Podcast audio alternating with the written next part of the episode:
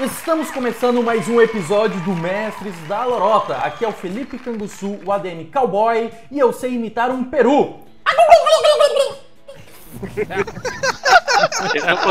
Ah, esse peru, não. Longos dias, belas noites. Aqui é o Beto novamente com vocês. É. Tchau, barulho de trovão. Oh, barulhinho de céu. Aqui é o Morbeck. Oh, barulhinho de céu de novo. Tchau. Pronto. Eles são eles não são sonoplastas, não, pô. Ué, não, não é. Pera. Tô, eu tô no podcast errado? Você sempre tá no lugar errado, velho. Fala galerinha, eu sou Eliseu Moreno. Eu ainda não sou dublador, eu tô quase lá. Mas eu já sei imitar o Mickey, então.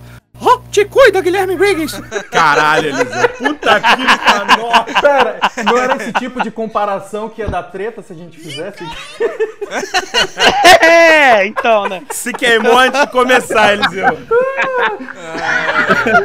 Pera aí.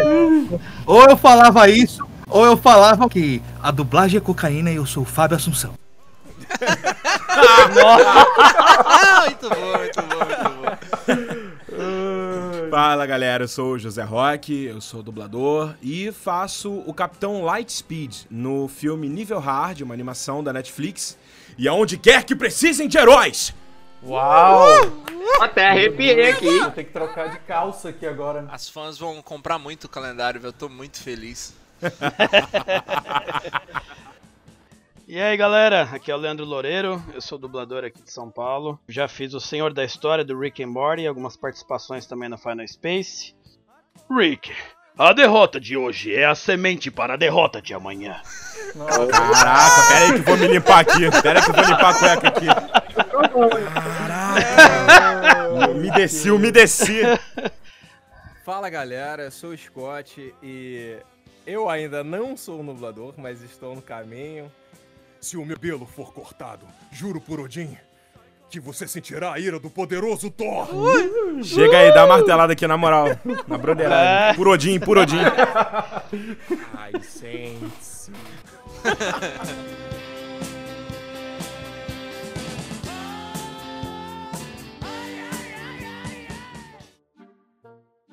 Para manter os nossos seguidores informados das notícias do Brasil e do mundo, nós separamos aqui algumas notícias importantíssimas para compartilhar com vocês. A primeira notícia do dia é: drone joga sacos de cannabis à população em Tel Aviv. Capil, meu delivery chegou longe, hein? Que pena que não jogaram aqui em Palmas Tocantins, CEP 750,20, endereço 206 Sul. Se soltassem a maconha aí em Palmas, com o calor que faz aí, ela já desceria acesa, né? Galera pegava no ar o cigarrinho, tá ligado? Essa é uma prova que diz que nem todo herói usa.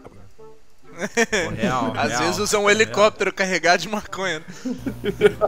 O legal é que o que as pessoas não fazem para ver a paz em Israel, não é? Já tentaram de tudo, né, cara? Falta isso e um carro cheio de mulher, mano.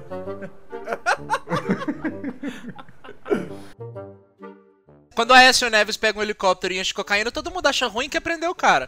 Aí o maluco passa aí, joga um monte de maconha e o cara é um herói, né? É, eu tô vendo aí esses Quando é cocaína, quando é crack, nossa!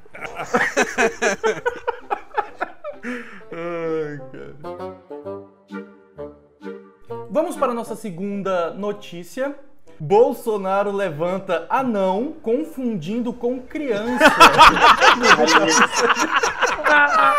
Eu vi o vídeo, Ah, mano. mano, não fica melhor. Tá aqui o tamanho da inflação, porra! Tá aqui o tamanho da inflação! Cara, o- o bom é a carinha de feliz do anão, né? O cara se sentiu realizado. Mano, é um anão, né, cara? É tipo um ser sagrado, né, cara? O problema é quando você percebe que o pacote encostando no peito não é a fralda, né? Será que as pessoas ao redor, quando viram a cena, elas falaram: Ah, não. Cadê o somzinho de bateria? Muito ruim essa piada, muito ruim. Tem que cortar, tem que cortar essa piada, meu Deus.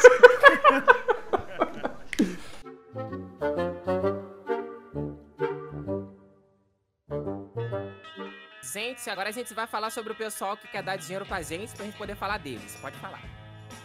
A RPG.com e as plataformas parceiras, elas abriram espaço para você nos apoiar. Com esse dinheiro, nós iremos destinar para produção de conteúdos mais profissionais e mais interativos, onde os seguidores poderão participar de mesas de RPG junto conosco e também poderão divulgar as suas páginas, o seu conteúdo, o seu material conosco. Então, se você está procurando uma mesa, se você quer divulgar o seu material, vai lá no nosso Apoia-se do Mestres da Lorota e venha fazer parte dessa equipe. O episódio de hoje é patrocinado pela panificadora Regimone em Juazeiro, Bahia. Agora, para aumentar a sua imersão, apague a sua luz, coloque um fone de ouvido, pegue ali a sobremesa, pegue a cervejinha e venha se divertir conosco.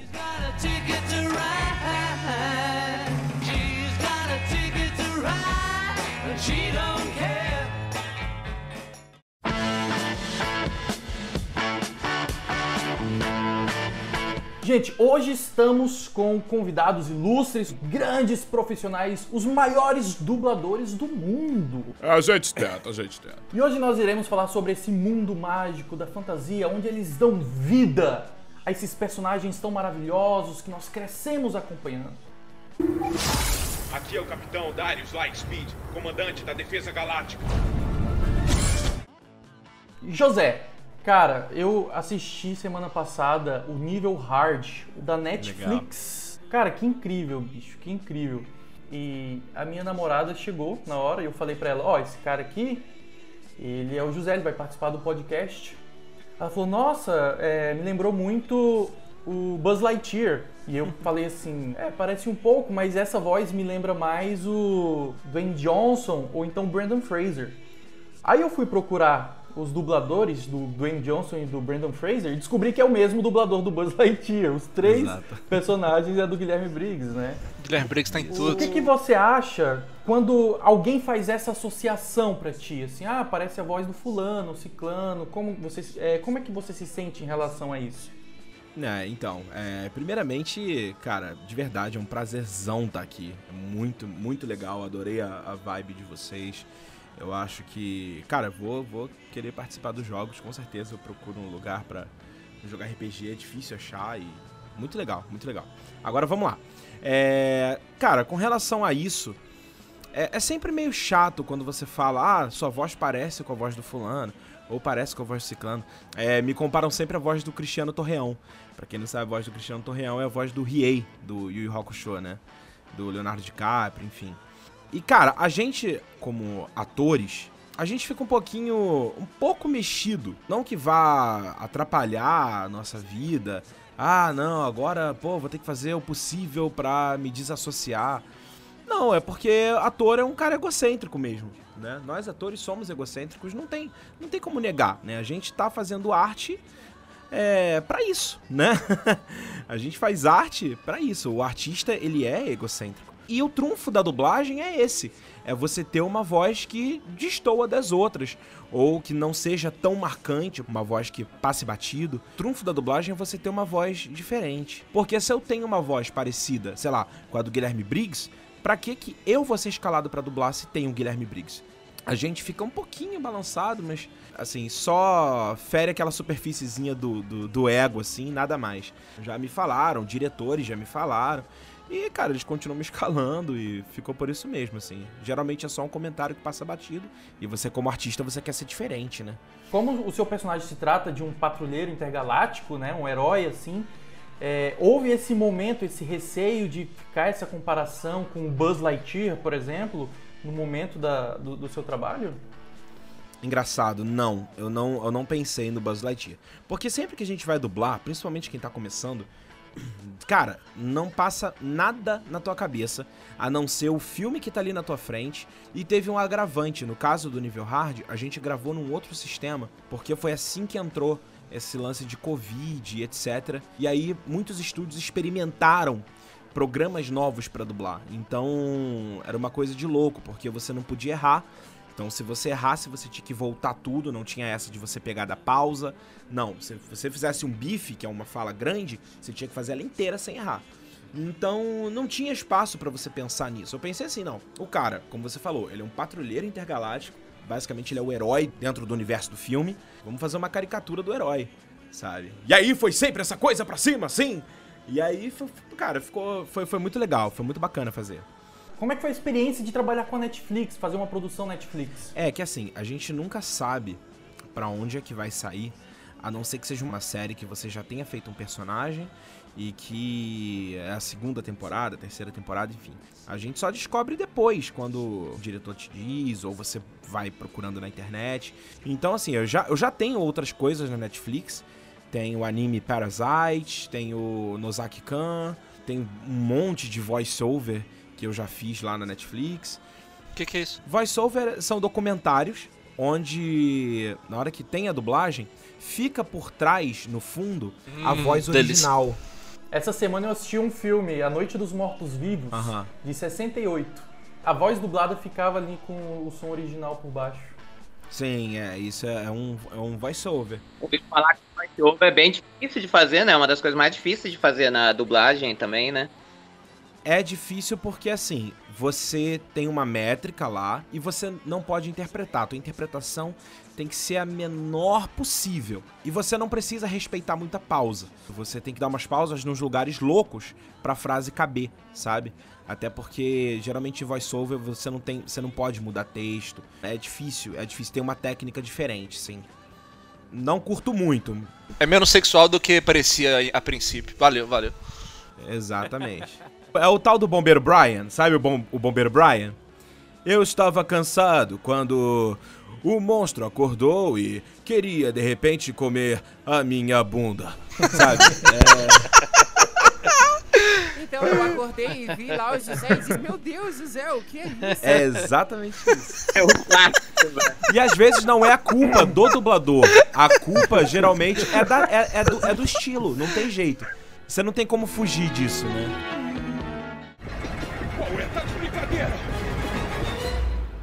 É, Leandro, vocês são atores e tem muita gente que, que às vezes esquece dessa questão. Para se tornar um dublador, é necessário ter algum curso específico ou pelo menos obrigatório? Na verdade, assim, como você já falou, né, tem que ser ator antes de tudo. O pessoal acha que apenas fazendo cursos de dublagem é o suficiente para dublar, e não. Por lei é exigido, você tem que ter a DRT, você se forma como ator, tira a sua DRT, e a partir daí você pode fazer cursos de dublagem. Tem que se fazer porque a dublagem é bem diferente de uma atuação teatral, por exemplo. Existem técnicas que você precisa saber, é, é, algumas coisas como, por exemplo, ah, o que, é um anel, o que, que é da cabeça, os termos que a gente usa na dublagem, coisas que você aprende no curso. Então, sempre para quem está buscando mesmo ser um dublador, é ideal fazer é, um curso para conseguir aprender isso. Agora, se você me falar, ah, tem algum curso específico tal, na verdade não, né? Eu fiz alguns, existem muitos workshops também, principalmente no Rio de Janeiro, o José pode falar até melhor do que eu. Existem os famosos aulões que alguns dubladores fazem, que às vezes é um dia ou dois dias da semana, você vai lá, eles fazem um aulão com uma galera e bota a galera no microfone para dublar tal, e já vai dando as dicas, dando né, as técnicas, porque cada dublador tem um jeito de dublar, apesar das técnicas serem parecidas, cada um tem um jeito, e é muito legal isso, você conseguir fazer cursos com diferentes dubladores para aprender diferentes técnicas e ver qual que é melhor para você. Então, o curso ele é sim necessário, porque se você chegar no estúdio de repente para fazer um registro de voz, para quem não sabe, o registro de voz é você gravar sua voz naquele estúdio para eles terem um exemplo da sua voz e de repente o, a pessoa que está escalando ali precisa de uma voz, ele vai ouvir e vai, ah, beleza, essa voz aqui tá parecida, eu vou chamar esse cara para fazer um teste, por exemplo. É tipo aqueles vídeos de verificação do X-Vídeos, né? Eu passei, passei muito. Excelente, Qualquer excelente. um que você for, você a- A gente fala aqui, o pessoal. Ai, meu Deus do céu. Mas você imagina, você chegando no estúdio lá, o cara, sei lá, você mandou um e-mail, ligou, foi lá, e o cara fala, não, beleza, eu vou te escutar, vem aqui, vai. Pegou o diretor num dia de, de bom humor, vamos lá. Aí coloca você lá pra, ah, vai no anel 52, aí você fala, ó, vai pegar a segunda parte ali da frase, vamos lá, o personagem é tal. Aí você não sabe nem procurar o anel. Você não sabe, ele, ó, o time code é tal. Mas o que que é time code? Então, são coisas que você aprende no curso. Que fica de lição, então, que saber achar o anel é muito importante, viu, gente? É, eu ia Com dizer, certeza. Vou defender que aqui no Rio de Janeiro é loop. Aqui é loop, hein? Carioca fala loop, hein? Eu também queria comentar e dizer que eu já até desisti de procurar meu anel. Mas quem pegou, pegou e se achou, não me devolve.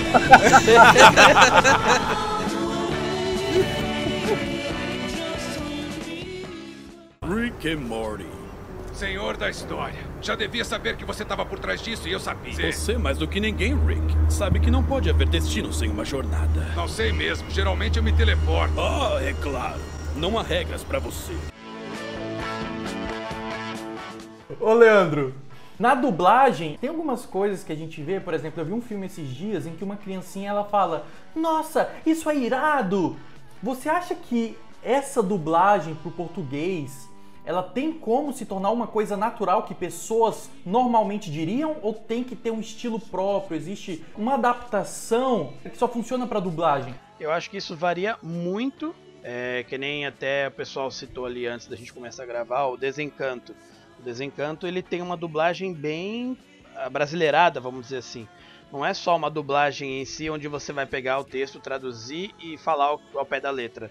Existem muitas piadas que muitas vezes não vão funcionar aqui.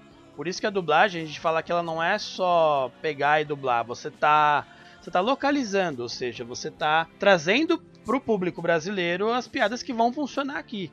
Só que isso vai variar se o cliente permite. Por exemplo, existem trabalhos, existem obras que o cliente ele não, não quer que se faça nenhum tipo de modificação.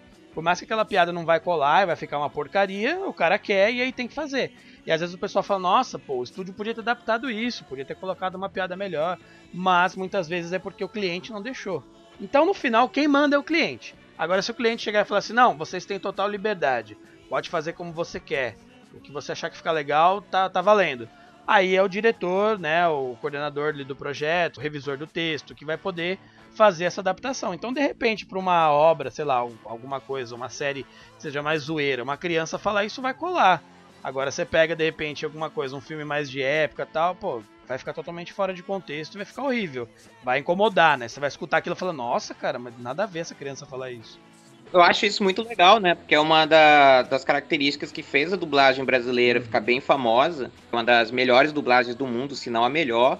E o Yu Hakusho mesmo é um marco, é super reconhecido. Até tudo chegou a dizer que a dublagem brasileira chegou até a superar a original, Exatamente. tudo mais.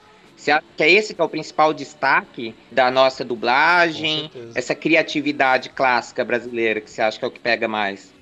Eu acho que é a criatividade, com certeza. O One Punch Man também acho que foi um que também chamou bastante atenção nisso. Exatamente essa questão da criatividade, eu até lembro um vídeo que eu assisti há muito tempo do Guilherme Briggs falando, eu não vou lembrar agora qual que foi o desenho, mas ele falando que ele até pediu permissão para a diretora deixar ele levar para casa a parte dele, que ele queria estudar melhor aquilo ali e achar piadas que condizem. Acho que foi Fricazoide, eu não lembro agora. Acho que foi Fricazoide. Pra não falar besteira. Acho que foi Fricazoide, né, Eliseu? E ele levou para casa para ele poder botar a criatividade dele ali e ficou sensacional, né, cara? Então eu acho que a criatividade é o marco mais forte aqui, que é o que faz a gente destacar, assim, com certeza. O Felipe falou sobre a questão da gíria, às vezes até uma gíria que não é tão usual da população, mas é só para encaixe.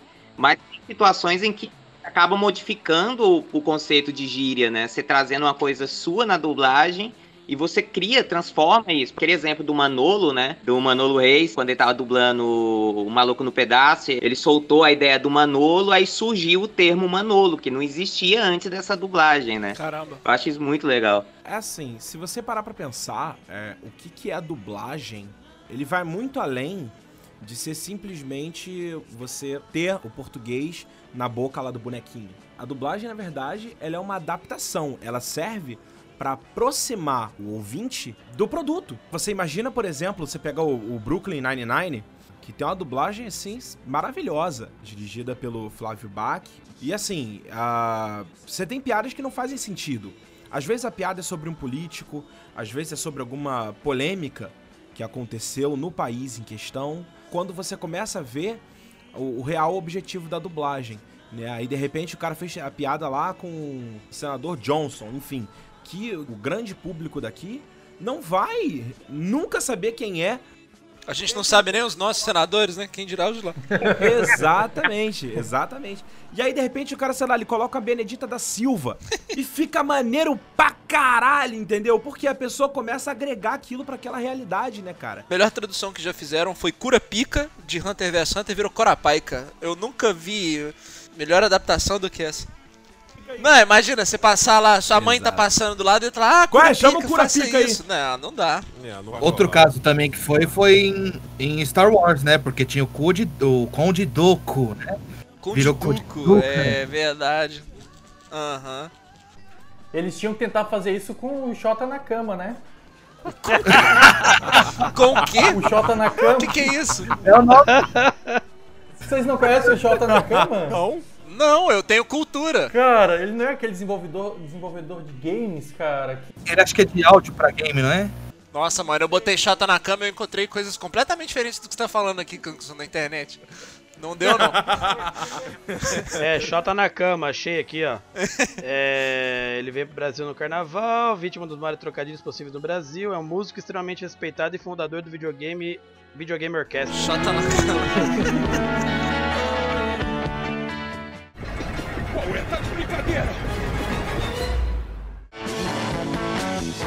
Ao mesmo tempo que a dublagem tem muito disso, dessa liberdade, dessa criatividade, algumas coisas também que você fica pensando por que isso. Alguns clientes, principalmente produtos infantis, eles não permitem que algumas palavras sejam utilizadas na dublagem, Ah, sim, mesmo que verdade. tenha sido usado no original. Por exemplo, principalmente Disney, Nickelodeon. O cara falou bunda, você não pode falar bunda no- na versão brasileira, você tem que trocar, né? Aí vira traseiro, poupança. Palavra que a gente nunca usa normalmente. Hum. Raba. Minha nossa, meu Deus, Minha todos nossa. esses termos mais que remete à religião também. Em uma das vezes que eu visitei a Alcateia, eu vi uma novela sendo dublada, eu não vou lembrar de qual país que era agora, me perdoem por isso. Mas o cliente não permitia algumas coisas simples, como pra. Você teria que falar o para. Angola, Algumas Angola. coisas. Angola, isso. E é porque algumas coisas soam diferentes lá. Eles tinham que seguir a risca. Você tinha que deixar no dublê, você tinha que deixar no quadrado, porque era uma exigência do cliente. Então não adianta, cara. O cliente sempre manda, a gente tem que fazer como O eles cara querem. tava dublando tanto pro Brasil quanto pra Angola, era isso? E aí tu tava tentando aproveitar pros dois? Na verdade é porque lá eles assistem em português. Então é dublado normal em português, como se fosse aqui pro Brasil. Tem muita coisinha que às vezes lá soa diferente, eles vão entender diferente. Então é uma coisa muito louca, cara. Muito louco. E essa parada de Angola tem umas coisas. Se for um personagem, a gente vai falando com, com um irmão. Ele não pode falar, por exemplo, ah, a minha mãe vai vir aqui hoje. Ele tem que falar nossa mãe, Sim. sabe? É, gritar também, você não pode gritar, você tem que fazer um grito falso. Porque eles têm um histórico de, de, de, de guerra, tem umas paradas muito doidas lá. Exatamente. E- Caramba! Os caras os cara, os cara tá andando lá, tem um desenho gritando da PTSD no cara, o cara lembra da guerra. Exato, o nego já se joga no chão, boladão. É, e eles acabam acaba perdendo público por isso, então ele tem que seguir umas regras bem. Então você tem que fazer aquele grito. Aí! Vem, volta aqui! Sabe? Então é muito doido.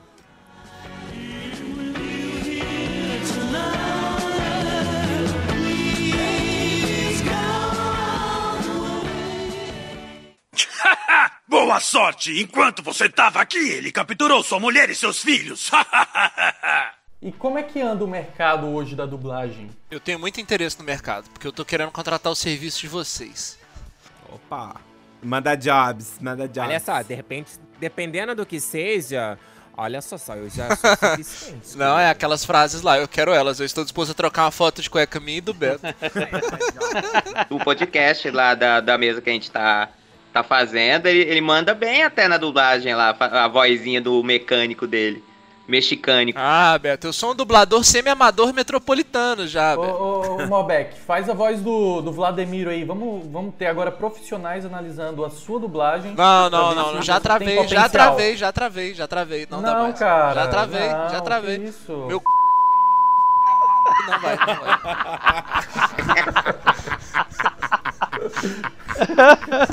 Puta que pariu.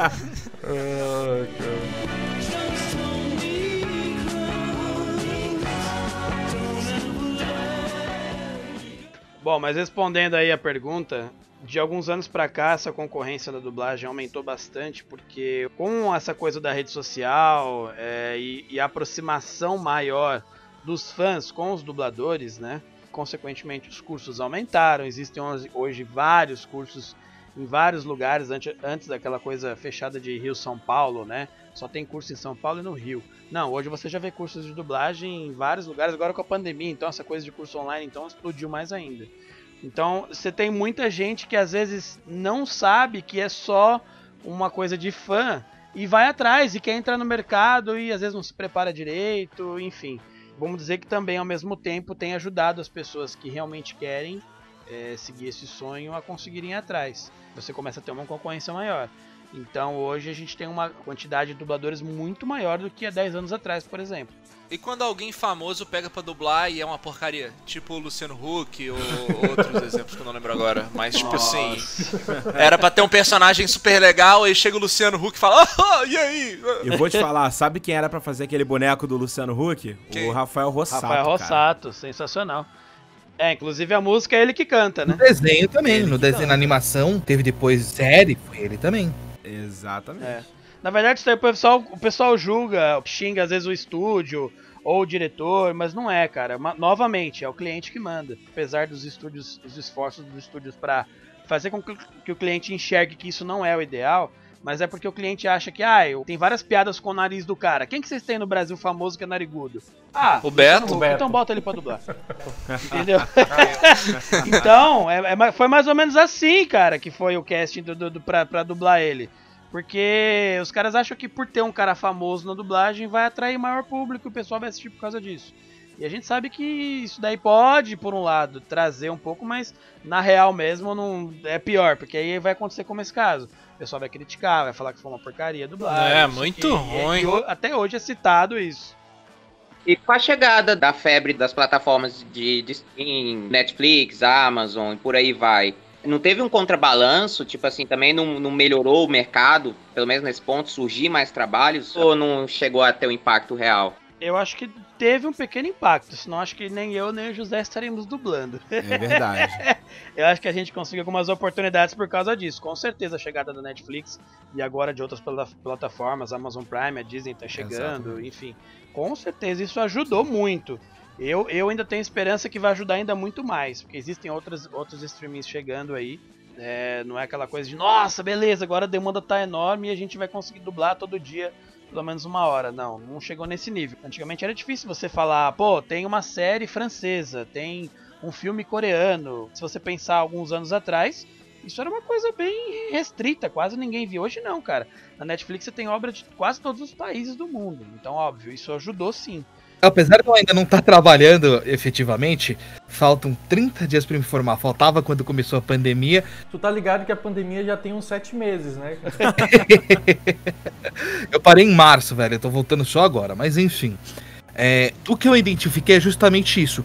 Houve essa abertura pra gente nova. Como o Leandro falou, teve um boom de pessoas, de profissionais, mas a maioria é realmente aventureiro. Então, quando o novato ele consegue ser ouvido e vai fazendo as suas pontinhas e vai fazendo o, o assistente do vilão, o mosquito do cocô do cavalo do bandido, sei lá o que.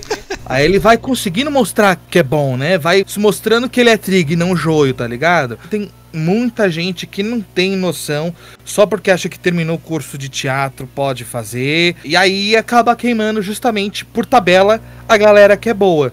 E aí a gente tem que batalhar ainda mais. Mas quando a gente consegue chegar, o Leandro e o José são provas vivas disso. A gente acompanha a jornada deles aí, pegando papéis cada vez mais importantes. O José já pegou prota de cinema, velho. O cara tá voando. Muito diretor tem preconceito. Isso eu já vinha conversando com alguns diretores e, e é quase que uma unanimidade. O, o curso ele também já te ensina a andar de muleta. Porque a gente tem esse recurso na dublagem de quando, ah, você pegou um pouquinho atrasadinho, não tem problema. O cara vai lá, usa o programa, ele arrasta a tua fala. Ah, errou, para da pausa e volta, entendeu? E vai depois da pausa. E por aí vai. Então você acaba tendo um monte de muleta que acaba deixando o profissional um pouco mole, cara. Eu vou ser bem sincero. Então, assim, tem muito diretor que reclama disso, que fala, cara, esse moleque, dê a chance pro moleque, o moleque veio aqui, fez, fez um trabalho porco, pegando tudo atrasado, pegando 5, 6 atrasados, que é, o- que é o número de, de- de frames, né, que é o número de quadros, porra, não sabe trocar script direito. E eu já vi isso em muitos cursos. Ah, não, se preocupa não, porque o Pro Tools a gente arrasta, sabe? Então é muito complicado. A galera que tá vindo também não tá vindo da mesma escola de uma Isis Kostdowski, por exemplo, que é uma mega dubladora. Ela dirige novelas mexicanas aqui no Rio. É, e ela é cirúrgica, sabe? Ela quer que você preencha todas as boquinhas, não interessa o quanto tempo vai levar, entendeu? Você vê o resultado final, tu fala assim, cara, isso não tá dublado. Não fica aquela coisa de sucker and fucker, né? Exato. O dublador, ele é um prestador de serviço. Cara, ele tá sendo pago para dar o menor número de trabalho possível pro diretor e pro técnico. Ele tá sendo pago por um conjunto de coisas que inclui técnica de dublagem, para mexer no script também, para você não perder tempo, interpretação, de sincronia, sabe? Ensaiar uma, não fazer direto valendo, porque isso acaba, parece que não, mas isso te faz perder tempo. E isso tá se ensinando muito em curso. Eu, por exemplo, já fiz curso com um dublador muito famoso, que eu não vou falar o nome aqui. Uma né? ele é um amor, ele é um amor. Ele é um amor. Ele é um lindo, ele é um amor. Eu vou bipar e vou falar assim. Eu não posso falar o nome, mas ele dubla o Adiantou muito. mas eu não posso falar quem que é. Mas eu vou te falar que é o seguinte, ele ensina o jeito dele de dublar. Mas é o jeito dele de dublar, que ele tem moral para dublar, entendeu? E quando você chega no estúdio para tentar executar aquilo, você toma um esporro como eu tomei. Sabe? Ô, José, passei por isso hoje que eu comecei a aula e já tinha visto dois rapazes, já tinha gravado. Eu falei assim, Gavan, vou ensaiar não, já sei onde é que pausa de cabeça pode botar para gravar. Meu irmão, eu errei a primeira palavra do, do início do negócio. Eu, é eu, sempre eu assim. no time code. É eu sempre time assim. code. Eu tava fazendo padrinho mágico. Hoje É vocês irão... sempre assim. Parece castigo, né? Mas é o que Parece, acontece. velho. Ele, É o que Yuri, acontece. cara, calma, velho. Pra quem não sabe, o Cláudio Galvan, que o Scott tá falando, ele é o dublador do Pato Donald, do Megamente, ele gravou pro desenho da Mulan, o Procurando Nemo e, e o ca a animação Carros da Disney, né? É, cara. Tipo, e ele chegou ali, cara, vai com calma. Eu já falei que realmente o mundo lá fora, o mundo da dublagem, ela vai te exigir expertise, a experiência, sim. Mas aqui é o momento de ser errado. Parece seria legal se ele falasse isso pra você com a voz da tartaruga. né? Pô, cara, vai com calma. Ia ser muito louco, fala aí. Qual é? Tá de brincadeira? Eliseu, você apesar de estar agora ainda estudando, você já tem uma certa experiência com o mundo da dublagem, né? Já. Você participou daquele programa da, do Brasil? Conta pra gente aí como é que foi. Já, fez, já teve que fazer book rosa, Eliseu? Igual o resto da galera aí, ou você vai tentar entrar sem fazer o book rosa? Não, cara, mano, é não tem isso no mundo da dublagem, Não? cara. Ah, não, eu tava agora aqui pesquisando uns cursos. Eu agora tava tem. agora pesquisando uns cursos aqui, não, então Não não quero tem, ser é dublador. dublagem? não. Ô, ô, José, não tem. Não, não tem. Filha da mãe. Mentiram pra mim todos esses anos e eu fazendo até hoje. Tá no Brasil, rapaz. Já vou te responder só isso só. Tu tá no Brasil, rapaz.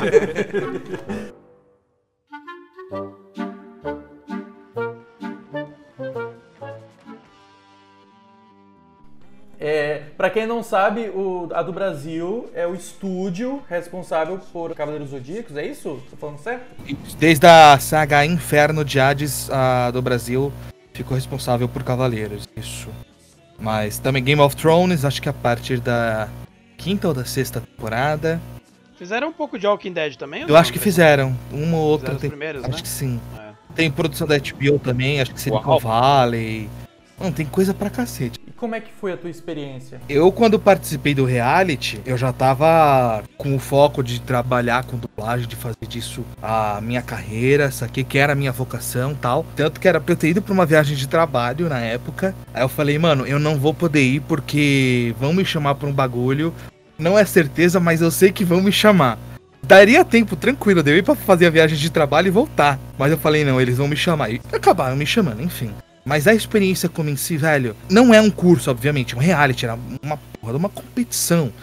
Mas todos os aprendizados que tinham ali, tanto o que passou na câmera, que era na verdade uma síntese de uns bate-papos que a gente tinha fora da câmera, do cacete, velho. É, valeu muito como um curso pra mim. Eu lembro, por exemplo, na repescagem que eu voltei, o Renato Rosenberg, né, a prova do Harry Potter e tal. Depois que acabou as gravações, ele ficou um tempinho lá ainda, tava fazendo uma social, ele trocando ideia com a gente. Ele passou a conversar, sei lá o que, eu falei, Pera um pouquinho, deixa eu pegar o caderno pra eu anotar o que você tá falando, porque isso é muito importante, velho. E, e ele puxando história, falando do Newton da Mata, que era o dublador do Bruce Willis. O Newton da Mata ele fazia assim, ó. Passava a primeira, só olhava pra tela, sacava o personagem, a segunda ele identificava onde pausar, exibições, tal, tal, tal. Terceira ensaia, quarta grava. Ia. Ele olhava no papel no comecinho, um meio ele já tinha decorado na cabeça, e ele só lembrava ali a última palavrinha para fechar o, o anel, o loop, enfim cacete. Se um dia eu fazer metade disso, eu já tô mais do que feliz, mais do que realizado. Mas é tanta coisa que você tem que prestar atenção, velho. Eu descobri isso hoje. Sabia na época que era um desafio e sem ainda mais hoje. Eu acho que esse bagulho da competição também te joga na fogueira assim mesmo. E aí você ou faz ou faz, tá ligado? E aí se ficou ruim, se não ficou.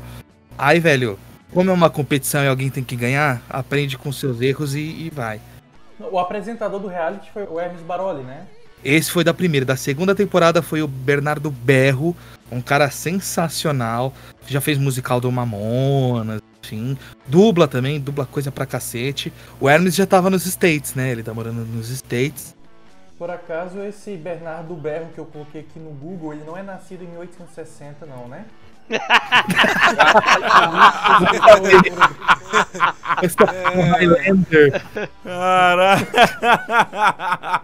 Presidente da República do Uruguai. Não é esse?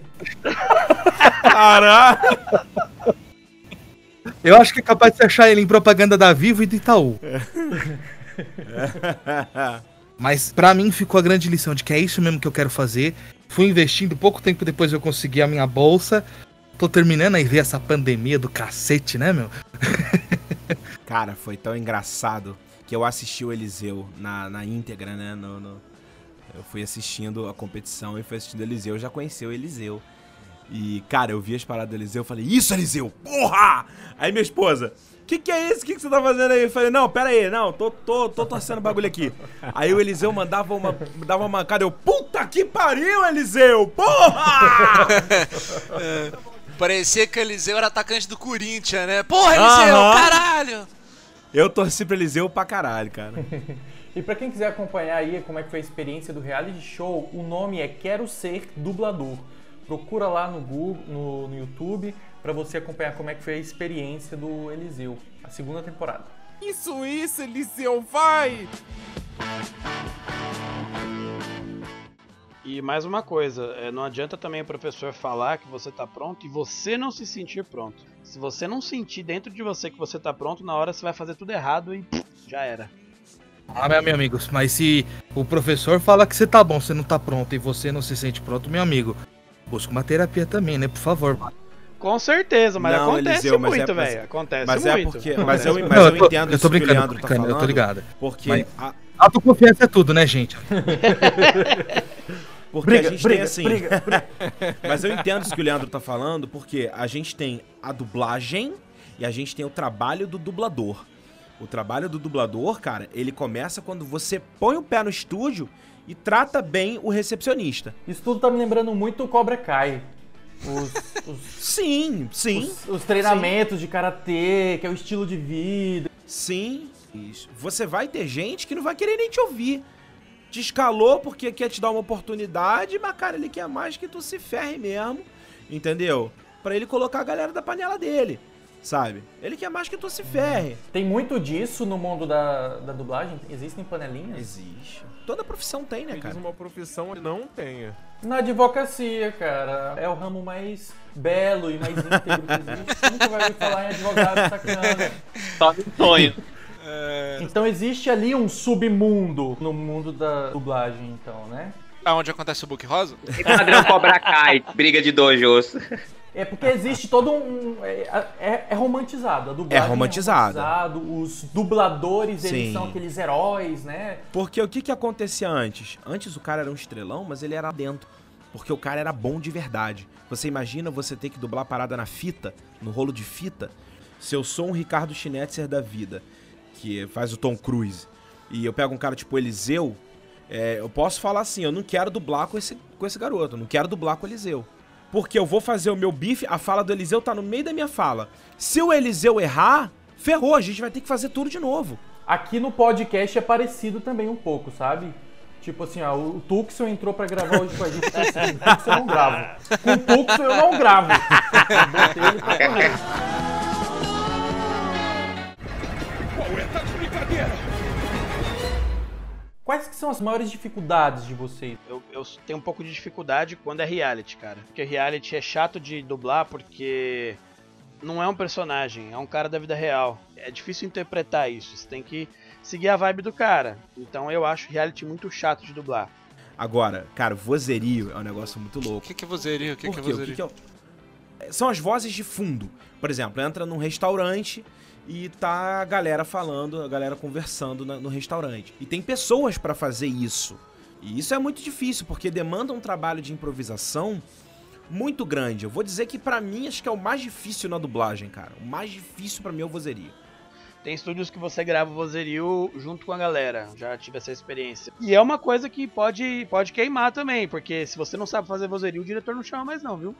Eu não sei se vocês viram na série do Jason Momoa, aquela série Si, onde todo mundo é cego, eles fizeram uns vozerios e eles selecionaram umas pessoas, umas vozes de fundo, cara, e tem um cara gritando: Skol! Skol, latão de Skol! Ah, Eu vi, eu vi, cara, eu vi. muito bom. Cara, Mas isso daí eu acho que. Mas acho que isso daí foi porque pegaram aleatório da internet, não foi? Fizeram merda? Não Só foi pode, gravado. cara. Os caras, pra economizar, devem ter pegado uns vozerio aleatórios, né? Jogou no Google. É, Melhores isso, vozerios do é, eu acho mundo. que Aí foi tinha isso lá o cara da escola. Eu acho que foi isso aí mesmo. Foi isso aí mesmo. Tem, é, é, geralmente, muitos estúdios eles têm arquivos de vozerio. Então, por exemplo, Leandro foi lá e dublou um vozerio medieval vendendo a espada lá. Eu não vou deletar esse, esse arquivo do Leandro. O senhor quer comprar sua espada por duas moedas de ouro? Né? espada por duas moedas de ouro, espada por duas moedas de ouro. Vem afiada pra você, madame, vem afiada pra você. Nada melhor do que espeto de gato e vinho quente de coração de cavaleiro. Daqui a pouco vai entrar aquele Leila Leila.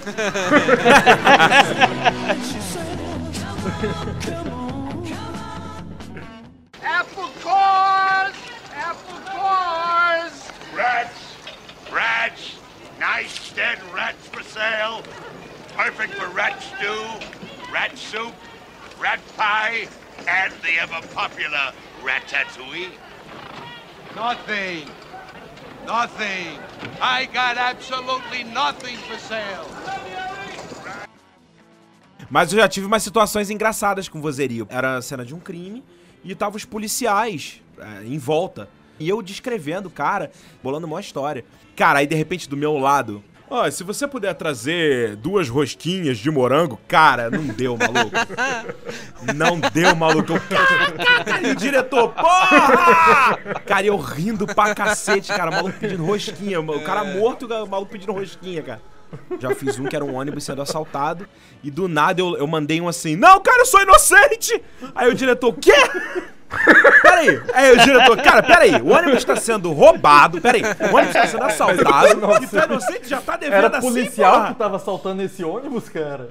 Ah, é o Rio de Janeiro, né? Esqueci. É, que eu sou do.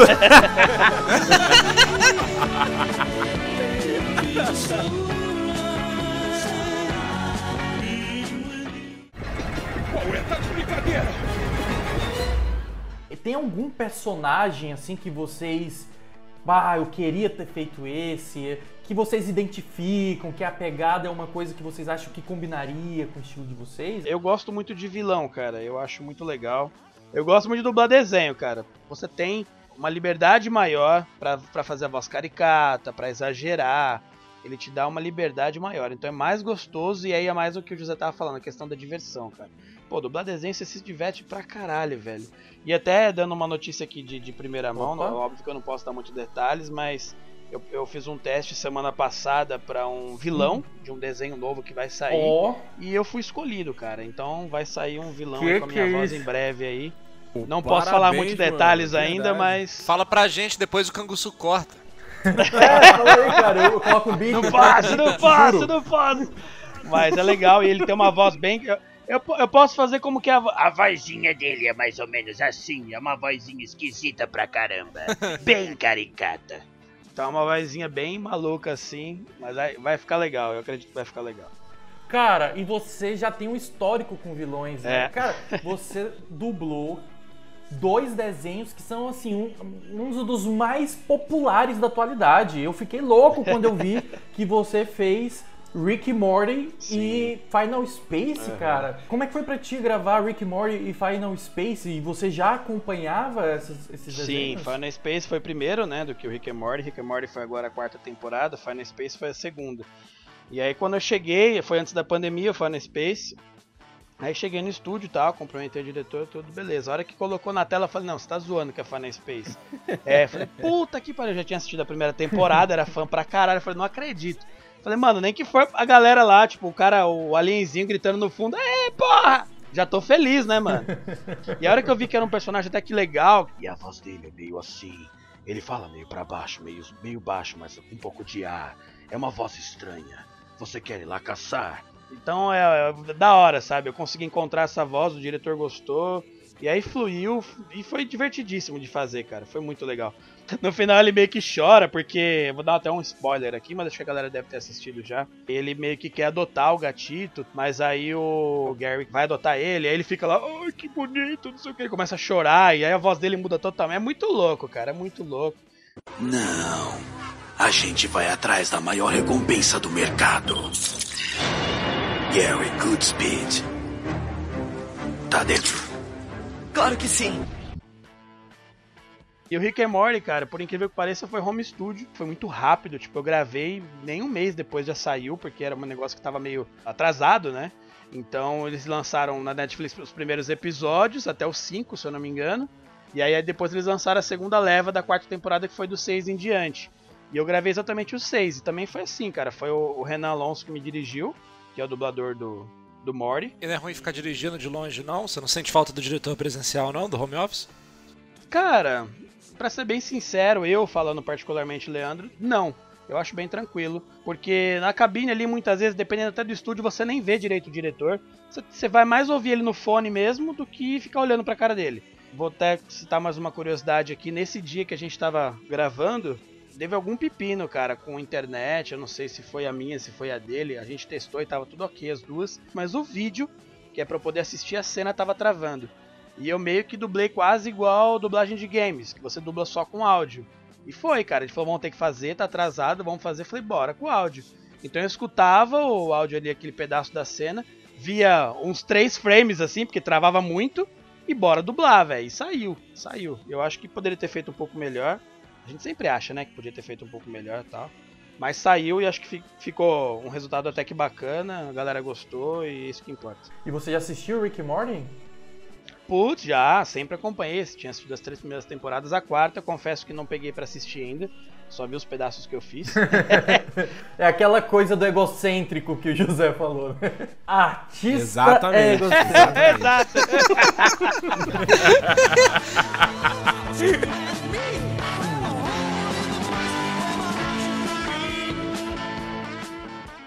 Você falou de dublagem de jogo aí, rolam as dublagens de jogo? Vocês já fizeram alguma coisa? Eu ainda não consegui. Eu fiz essa semana que passou um curso com o Rubens da Keywords. Treinamento de, de dublagem em games, porque é uma dinâmica totalmente diferente. E vamos tentando, né? Quem sabe uma hora aparece alguma coisa aí. Como é que foi o começo de, de vocês no mundo da dublagem? Quando é que vocês perceberam, porra, é isso que eu quero pra minha vida, eu quero me divertir trabalhando com isso? No meu caso, foi quando eu descobri que ia ter o segundo filho. E eu pensei, cara, eu tenho que fazer uma coisa que vai deixar um legado. Porque antes eu vivia de dar aula. E aí eu, eu cheguei nesse breaking point que eu pensei, cara, eu preciso dar um rumo pra minha vida e um rumo agora. Pelo que, que os meus filhos vão se lembrar de mim, como é que eu vou sustentar minha família. Mas por que, que eu fui pelo caminho da dublagem? Porque eu, quando eu pude entrar com, com facilidade, que eu tava ganhando 2, 3 mil reais por mês, eu não tinha tempo para isso. E quando eu já não tinha mais dinheiro, que foi quando a crise bateu no país, etc., foi o momento que eu achei para entrar, sabe? E, cara, foi apaixonante. Eu- todo o trabalho do ator, toda, todo esse universo, é uma, é uma parada que não tem como te explicar. É, é apaixonante. E se nada der certo, né, José, você pode virar modelo de cueca. Eu vi que você tem umas fotos bem sensuais aqui no teu Instagram. É, off topic, off topic. Não, a sua foto no calendário já tá. Você, não, você nem escolhe mais se você vai estar no calendário ou não. A gente já decidiu. Essa foto aqui eu já salvei Já no PC. decidiu. e, e eu fiz o curso do, do rapaz lá, que você vai. Espero muito que você dê o bip aí. E, e aí eu tive necessidade de ir para outros locais. Eu nunca vou esquecer desses dois nomes: Silvio Gonzalez e Rafael Schubert. Eles dirigem muito anime aqui no Rio. Eu agradeço muito a eles, sabe? Tem um, um personagem de um anime que vai sair, que tem uma fanbase assim grande demais. E é um personagem que eu tenho um grande carinho. É um anime aí que vai dar muito o que falar essa dublagem. E aí eu fui conhecendo outros diretores, conheci a Jéssica Marina, que é a dubladora do Arnold, né? Do, do... Que papo é esse, Willis, né? É, conheci o Rafael Rodrigo, que, que foi o Anakin, ele fez o Anakin criancinha. E eles são diretores hoje na, na Bravo, na Tecniarte, enfim. São pessoas que me dão sempre oportunidade, que eu amo de coração. E, e cara, tamo aí. Tamo galgando essa estrada aí, essa caminhada. E pra você, Leandro, como é que foi? Então, pra mim, assim, eu sempre gostei muito das artes, né? Até na escola, aquela coisa de teatro de escola, eu sempre gostei de participar. Eu despertou bastante por mim o interesse na dublagem. Foi com Rei Leão, cara, acredita? Assisti no cinema o Rei Leão, pra você ter uma ideia, minha mãe me levou. E foi o primeiro que me despertou assim o encanto pela dublagem. Cara, há 20, 21 anos atrás não tinha-se o acesso hoje aos cursos, nem de, de, de teatro, muito menos de dublagem. Eu lembro de eu estar no metrô ter visto um desses outdoors assim do metrô falando, ah, você gosta de dublagem e tal, não sei o que. Falei, pô, que da hora. E resolvi ligar e, tipo, cara, era astronômico o valor, assim. Não tinha condição nenhuma de fazer. E aí você vai deixando o sonho de lado, né, cara? E aí você vai. Aí eu casei muito novo a primeira vez. Eu, eu casei duas vezes, tá? Podem me zoar, eu sou louco, mas eu brinco que eu errei na primeira e acertei na segunda. Na hora que você falou que casou duas vezes, eu já pensei, é zoado, é zoado, não preciso falar mais nada. O cara já sofreu, o cara já sofreu tudo já por isso já. trabalhava com monitoramento, cara. Trabalhava com informática, com segurança da informação. Tal. E aí eu descobri que em Piracicaba ia ter o curso de introdução à dublagem. Fui, fiz o curso lá em Piracicaba, foi tenso pra caramba, porque essa loucura de trabalhar, eu trabalhava em Campinas e morando em Limeira, então essa loucura de vai pra lá, vai pra cá, mas eu consegui fazer o curso. E aí foi que eu falei, cara, eu não quero mais nada da minha vida, eu quero isso. E aí falei, bom, vou ter que ir atrás de um curso de teatro agora me formar como ator. É, e aí eu fui atrás, consegui bolsa no curso, e aí eu tava fazendo faculdade de segurança da informação, já tinha feito um ano e meio. Quando eu consegui a bolsa é, de teatro, eu cancelei a faculdade, eu tranquei e fui atrás do sonho, cara. E aí fui, me formei como ator, fiz os cursos de dublagem e aí fui indo atrás. Quem me deu a primeira oportunidade foi a Dubbing Company, que é um estúdio de Campinas. Eu sou muito grato ao André Gaiani, que é o dublador do Jerry Smith, do Rick and Morty. Ah, Carla Martelli, que é a Toque do, da Casa de Papel. Jerry. E o Renan Alonso, cara. São os três que, assim, sempre me dão oportunidade, sabe? Quando podem, sempre estão me ajudando, seja não só com escala, às vezes também dando uns toques. Eu tenho um carinho muito grande por eles, por toda a galera lá de Campinas. E hoje você só dubla ou você trabalha também? Eu trabalho também, eu faço, eu Sacanagem. faço Uber no dia a dia. Não, é. é Sacanagem. É, é, mas- Sacanagem. Foi mais ou menos assim. Você é só dublador ou você é. Você é alguém? É é a primeira vez que eu faço algo na vida sem pensar no dinheiro, cara. O dinheiro como sendo consequência da coisa.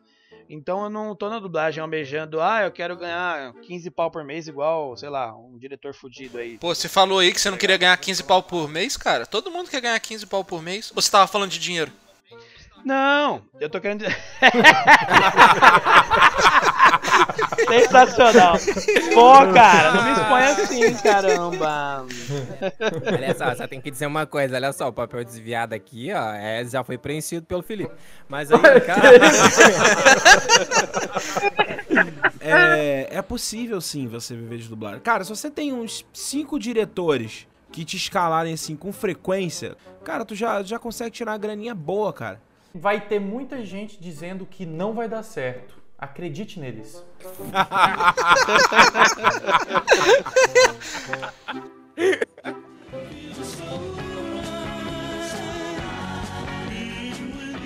Cavaleiros foi muito importante, né, cara? Se não tivesse Cavaleiros, provavelmente eu não seria dublador, cara. Cavaleiros e Chaves, né, cara? Que é uma parada que você só vai descobrir que é dublado quando você só tem, sei lá, 11, 12, quando você entende o que é dublagem, né? Isso que é muito doido, né?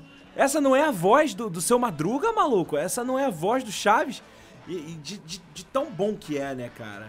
Chaves é obra de é incrível que a, a voz da dublagem brasileira, em muitos pontos, lembra muito a voz do original também, né? Acho que a pesquisa foi muito rica nisso. Tirando a do seu Madruga, né, cara? A do seu Madruga é muito gravezona, bem pesada, né? Já a do Dom Ramon, eles já era mais, já era mais assim, né? Tipo, meio câncer no pulmão, né, mesmo, né? Fumante de Coitado, mas era isso, né, cara? Tadinho, cara. Ele sofria disso mesmo.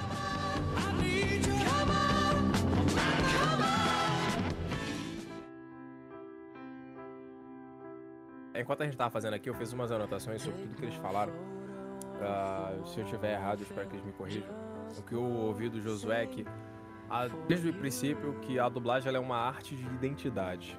Que ela traz as imagens, lembranças e marcas.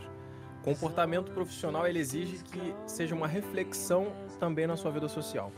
O Leandro fala que sobre a dublagem é trazer toda a arte feita em imagem através de vozes marcantes para não só traduzir, mas como transliterar ideias, trazer um pouco de tudo pra gente e da gente pro tudo.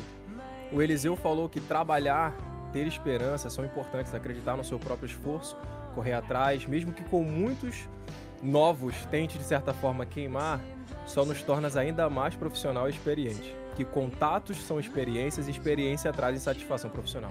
É isso que é tudo que eu ouvi de vocês. Caralho, velho, você ganha dinheiro com isso? Isso é bom, velho.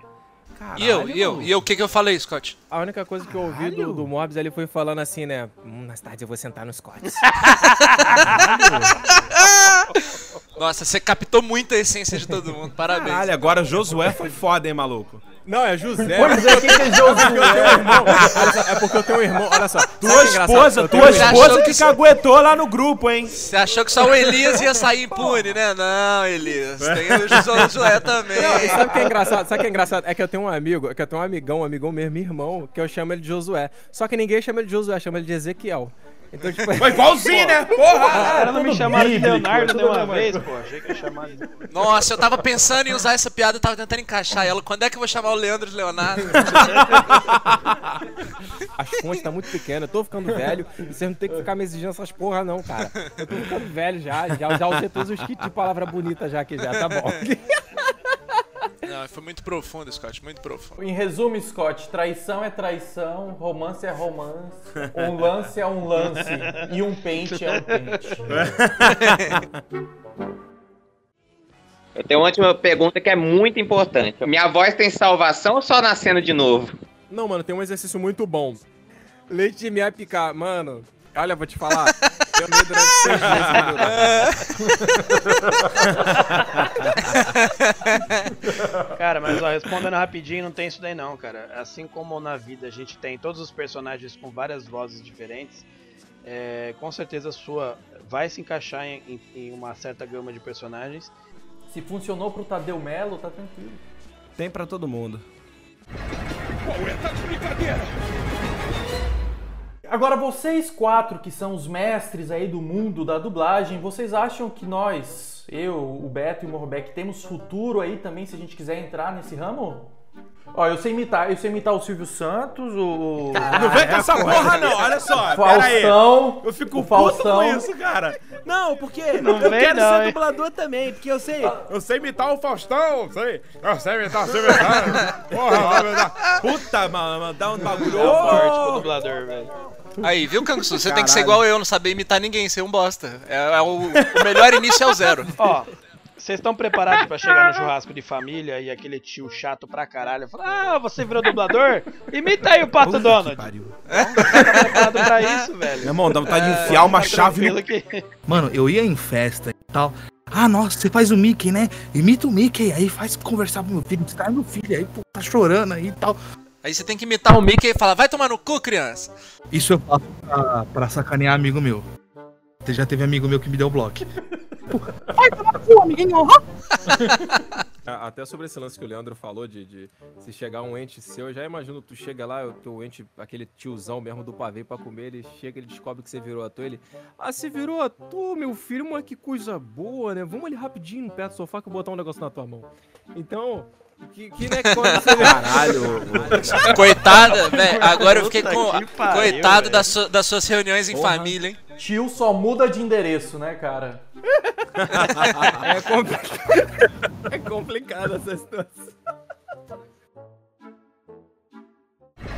Qual é essa brincadeira?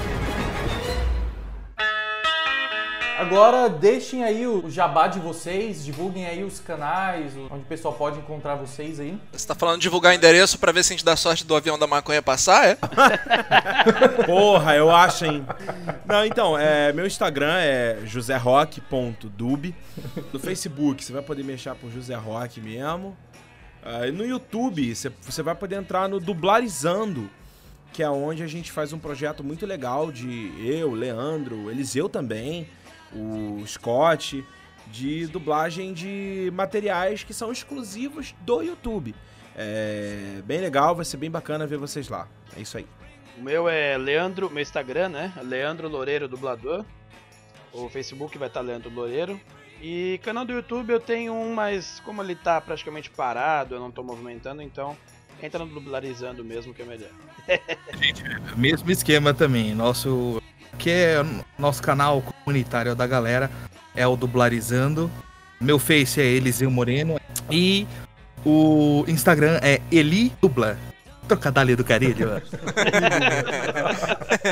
Ah, tem só meu Instagram mesmo que aparece lá eu lá berrando, que digo que tô cantando. Que é o Scott Oficial.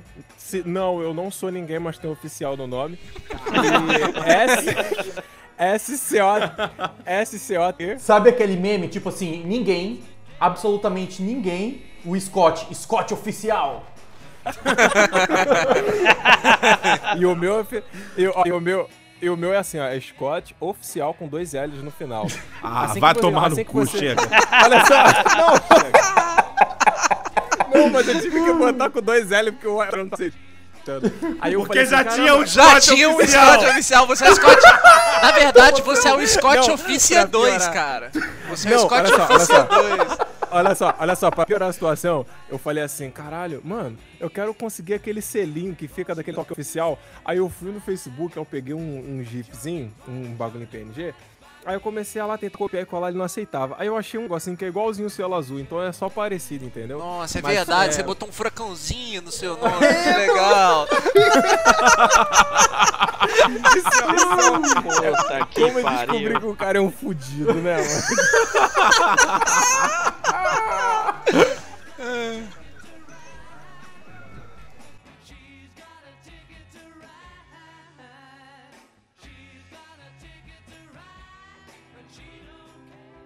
Pessoal, então pra gente encerrar o episódio de hoje, vocês podem dar aí umas palhinhas nas vozes de vocês de frases motivacionais para os nossos seguidores? Nunca subestime sua incapacidade.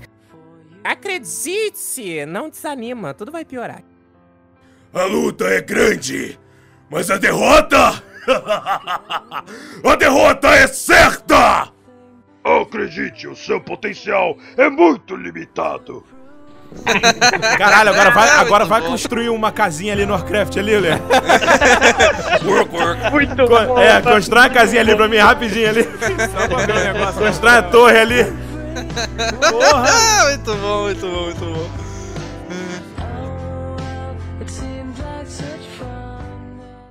Vocês que são amadores, eu peço que vocês fiquem agora em silêncio e vejam um verdadeiro profissional Que cara cuzão. trabalhar.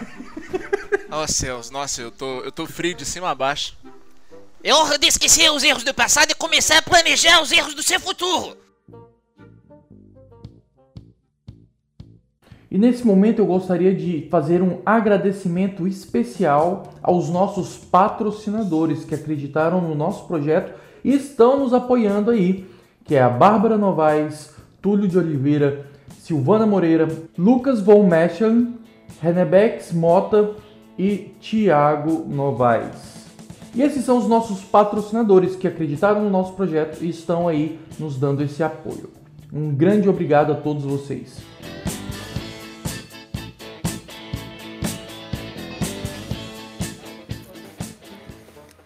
Falando o que, garoto?